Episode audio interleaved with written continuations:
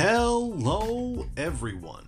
My name is David Smith, and this is the Armchair Commentary, a podcast that takes you down sports memory lane. Every week, we find an older sporting event, I won't always say old, and we relive it, whether it's home runs, wrestling, basketball, hockey, football, we do it all. The music for this podcast is provided by Uppbeat.io. Check out Uppbeat.io for all of the music used inside this podcast.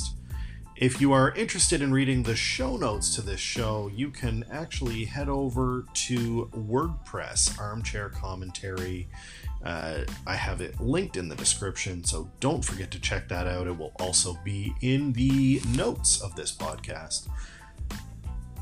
Last but not least, I want to thank each and every one of you for taking the time to download this episode, to listen to this episode from wherever you are. Uh, it's free, but it means a lot to me, so thank you. Without further ado, let's get into it.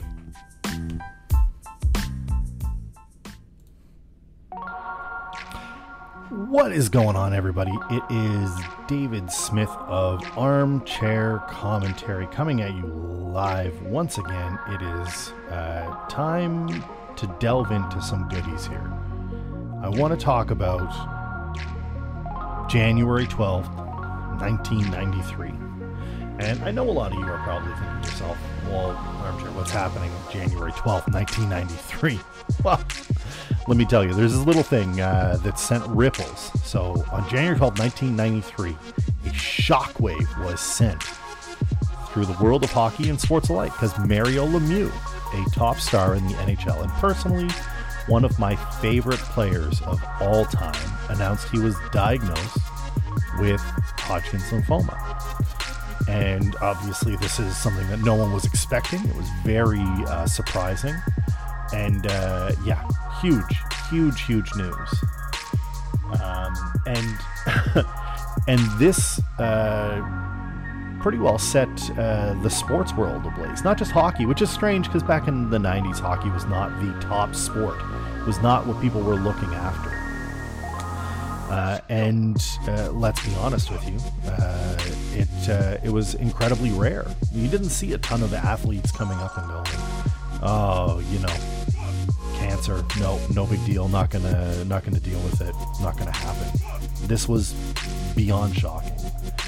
So before we dive into this particular announcement, I want to take a look back at what the NHL looked like in 1992-93, which is, you know, one of my 93 as a Montreal Canadiens fan is huge to me.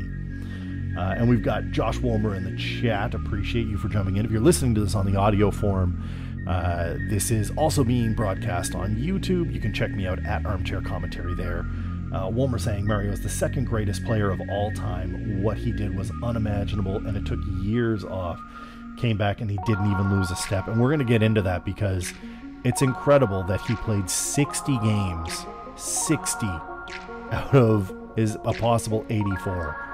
And, you know, not to spoil the ending because, you know, this is history, uh, but he did win the scoring title. So let's take a look at the 92 93 season uh, and see what it looked like. Uh, first off, the schedule was lengthened to 84 games, and you might be saying 84 games, armchair, that sounds ridiculous. Well, they had two games being played in non NHL cities. This is part of Gary Bettman's Expand the League, uh, expand hockey to non hockey markets uh, mantra, and it was not all that great. I didn't particularly love it. No one loved it, in fact, because here we are, all this time later, and uh, yeah no more 84 games, 82 now. Uh, the Ottawa Senators, the current version that you have in the NHL right now, have just come back into the league. They, of course, were the 67s and various other forms that they have folded, and now they're back, as well as the uh, Tampa Lightning. If you can imagine, the Tampa Lightning, brand, brand new Tampa Bay Lightning. Uh, and Gary Bettman, he was the uh, the commissioner at the time. So we have gotten Commish Gary Bettman, two new teams, and all sorts of other crazy things going on. Rookie Teemu Selanne, who is one of my favorite players of all time, love me some Teemu Selanne in the Winnipeg Jets, uh, was a rookie. and he was making waves. And the divisions were, of course, the Adams division, the Patrick division, the Norris, and the Smythe division. So, pretty different. It's a pretty different looking league. For the purpose of this, I want to keep our eyes on the Patrick division, which was the Penguins, the Capitals, the Islanders, the Devils, the Flyers, and the Rangers. Uh, it's a pretty incredible time for growth of the league. And later on, I'll talk about uh, who won the division. But for now, let's take a look at the start of 1992, uh, especially for Mario Lemieux. During his run, the 27 year old Mario Lemieux, the 27 year old Mario Lemieux was on pace to beat, and this is going to sound insane, Wayne Gretzky's seemingly untouchable record of 92 goals in a single season and 215 points. Now, I'm going to say that during the live puck era, that was crazy. It's crazy now because we'll just we'll never get there. Uh, like 60 something goals is uh, pretty remarkable today, but looking at 92 goals back then was holy smokes. 215 points was unbelievable, and Mario was going to beat it. Let's be honest. I don't. I don't think he just would have beat. I think he would have crushed it. Would have absolutely destroyed it. And the Penguins team itself was on fire, to be honest with you. They were 28, 10, and 4 halfway through the season, which is a ridiculous mark. The whole team was firing on all cylinders, and in 40 games, Lemieux had hit a foolish mark of 39 goals, 65 assists, and 104 points. Now, to put some of this in perspective, let's look at some of today's stars' best seasons. I mean, at all, period. So let's look at Connor McDavid. His best season as a pro came 21 22 last year, 123 points. Austin Matthews, regarded as one of the best goal scorers in the league for the Leafs, begrudgingly, I admit. Uh, regarded, uh, or sorry, he scored 106 points with a stupid 60 goals. 60 goals. He had 39 goals and 40, and Mario put up 39 in 40 games. 40 games, he put up 39. That's a clip of 0.95 goals per game. That's it's, it's incredible. Okay. So, on the day of his announcement, the hockey world wasn't ready for it. Uh, one of the brightest stars having one of the most memorable seasons. This would be akin to uh, Kobe Bryant absolutely smashing a scoring title and leaving midway through the year because he couldn't complete anymore. Or uh, Ken Griffey Jr. on pace for a triple crown and not getting to finish the year. It just it just didn't happen. Other stars had disease and other stars had illness and other stars had injuries that were catastrophic and you know season ending and career ending. But no one had really had this kind of uh, explosive kind of deal midway through. You didn't see someone who was record breaking absolutely smashing and all of a sudden do this. We've seen you know obviously uh, there are other superstars who have been ill. Obviously, there are superstars who have been ill during their playing time. This just felt different. And that's tough, especially if you're a Penguins fan, because, boy, this was incredibly, incredibly tough timing. You're in the middle of the year. So, after some intensive radiation treatment, two months of being out, Mario was ready to make his return. And on the same day, he had his last chemo treatment.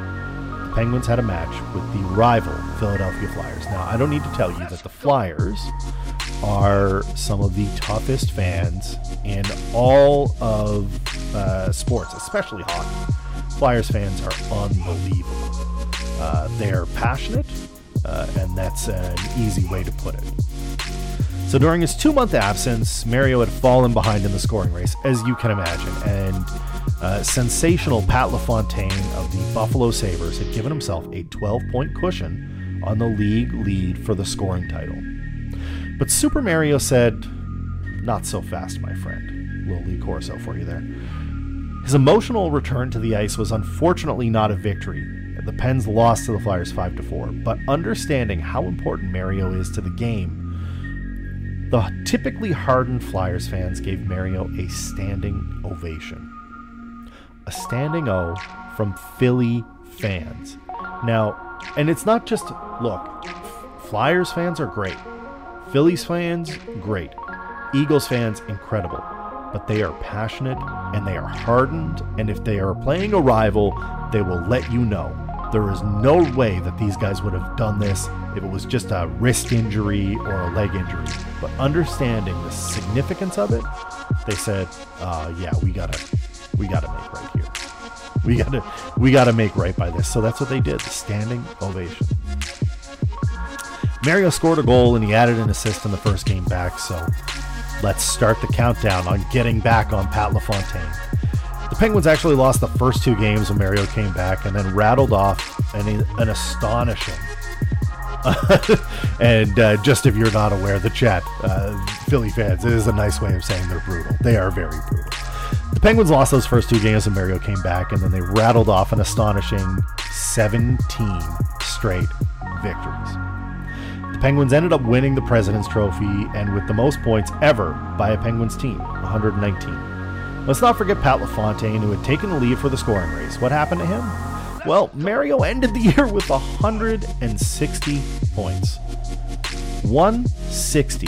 He missed two months with cancer, and the team wasn't a bunch of nobodies either. Like, it was a stacked roster. Jagr had 94 points.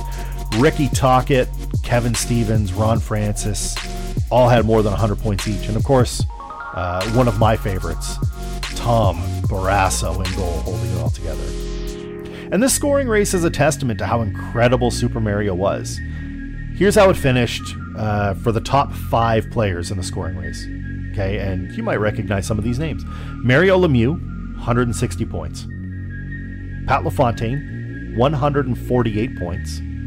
Adam Oates had 142, little Oatesy. Steve Weis- uh, or as uh, Bill Clinton called him, Steve Yzerman, I think. It was pretty ridiculous. I don't know how you butchered that one that badly. 137 points for the Wings.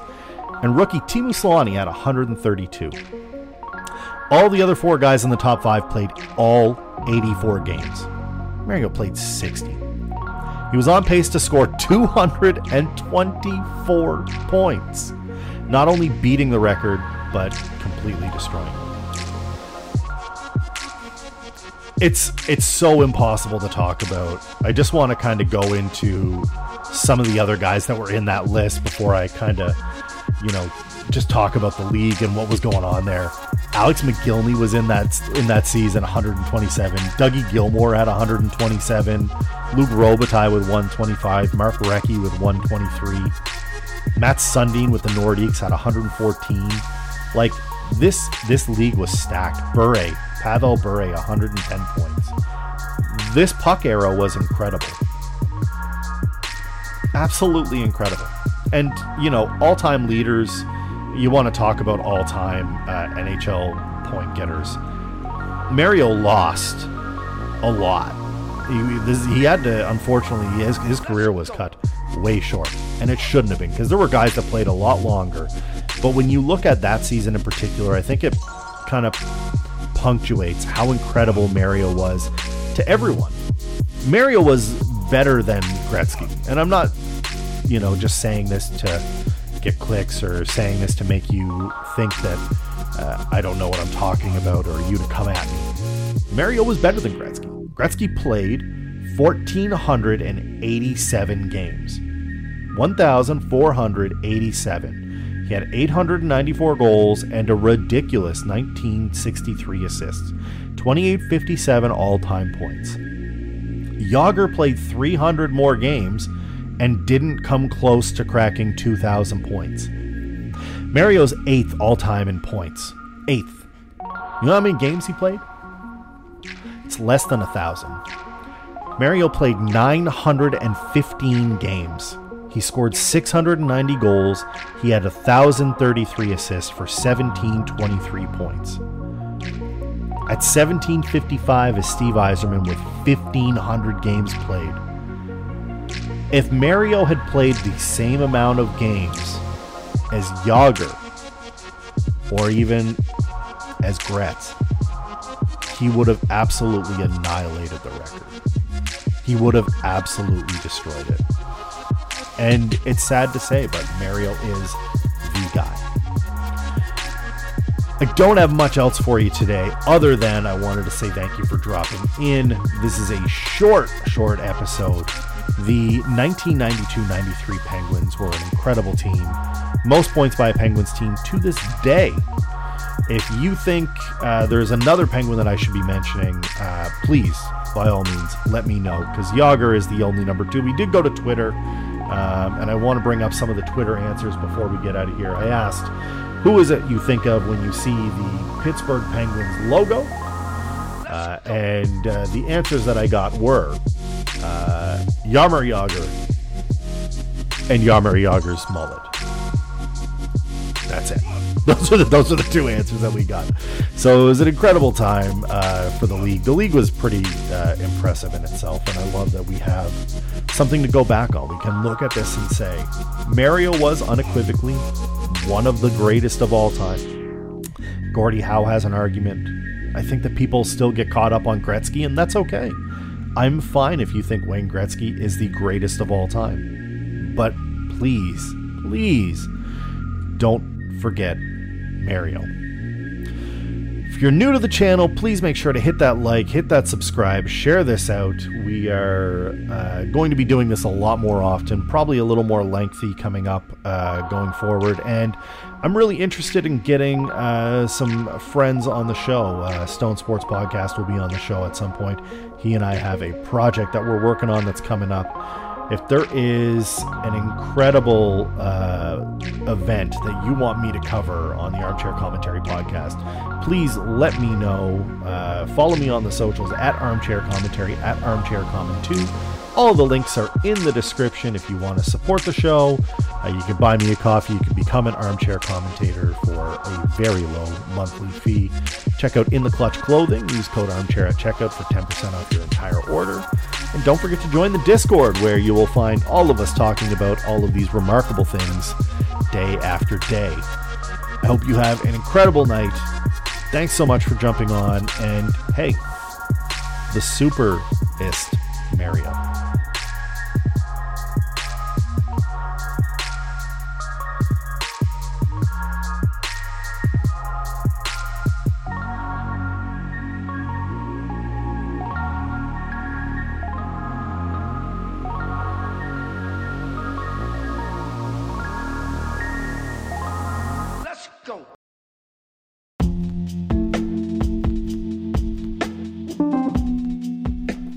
Once again, I'd like to thank Uppbeat.io for the music for this podcast. Check out Uppbeat.io and check the description if you'd like access to the music that I use in this episode.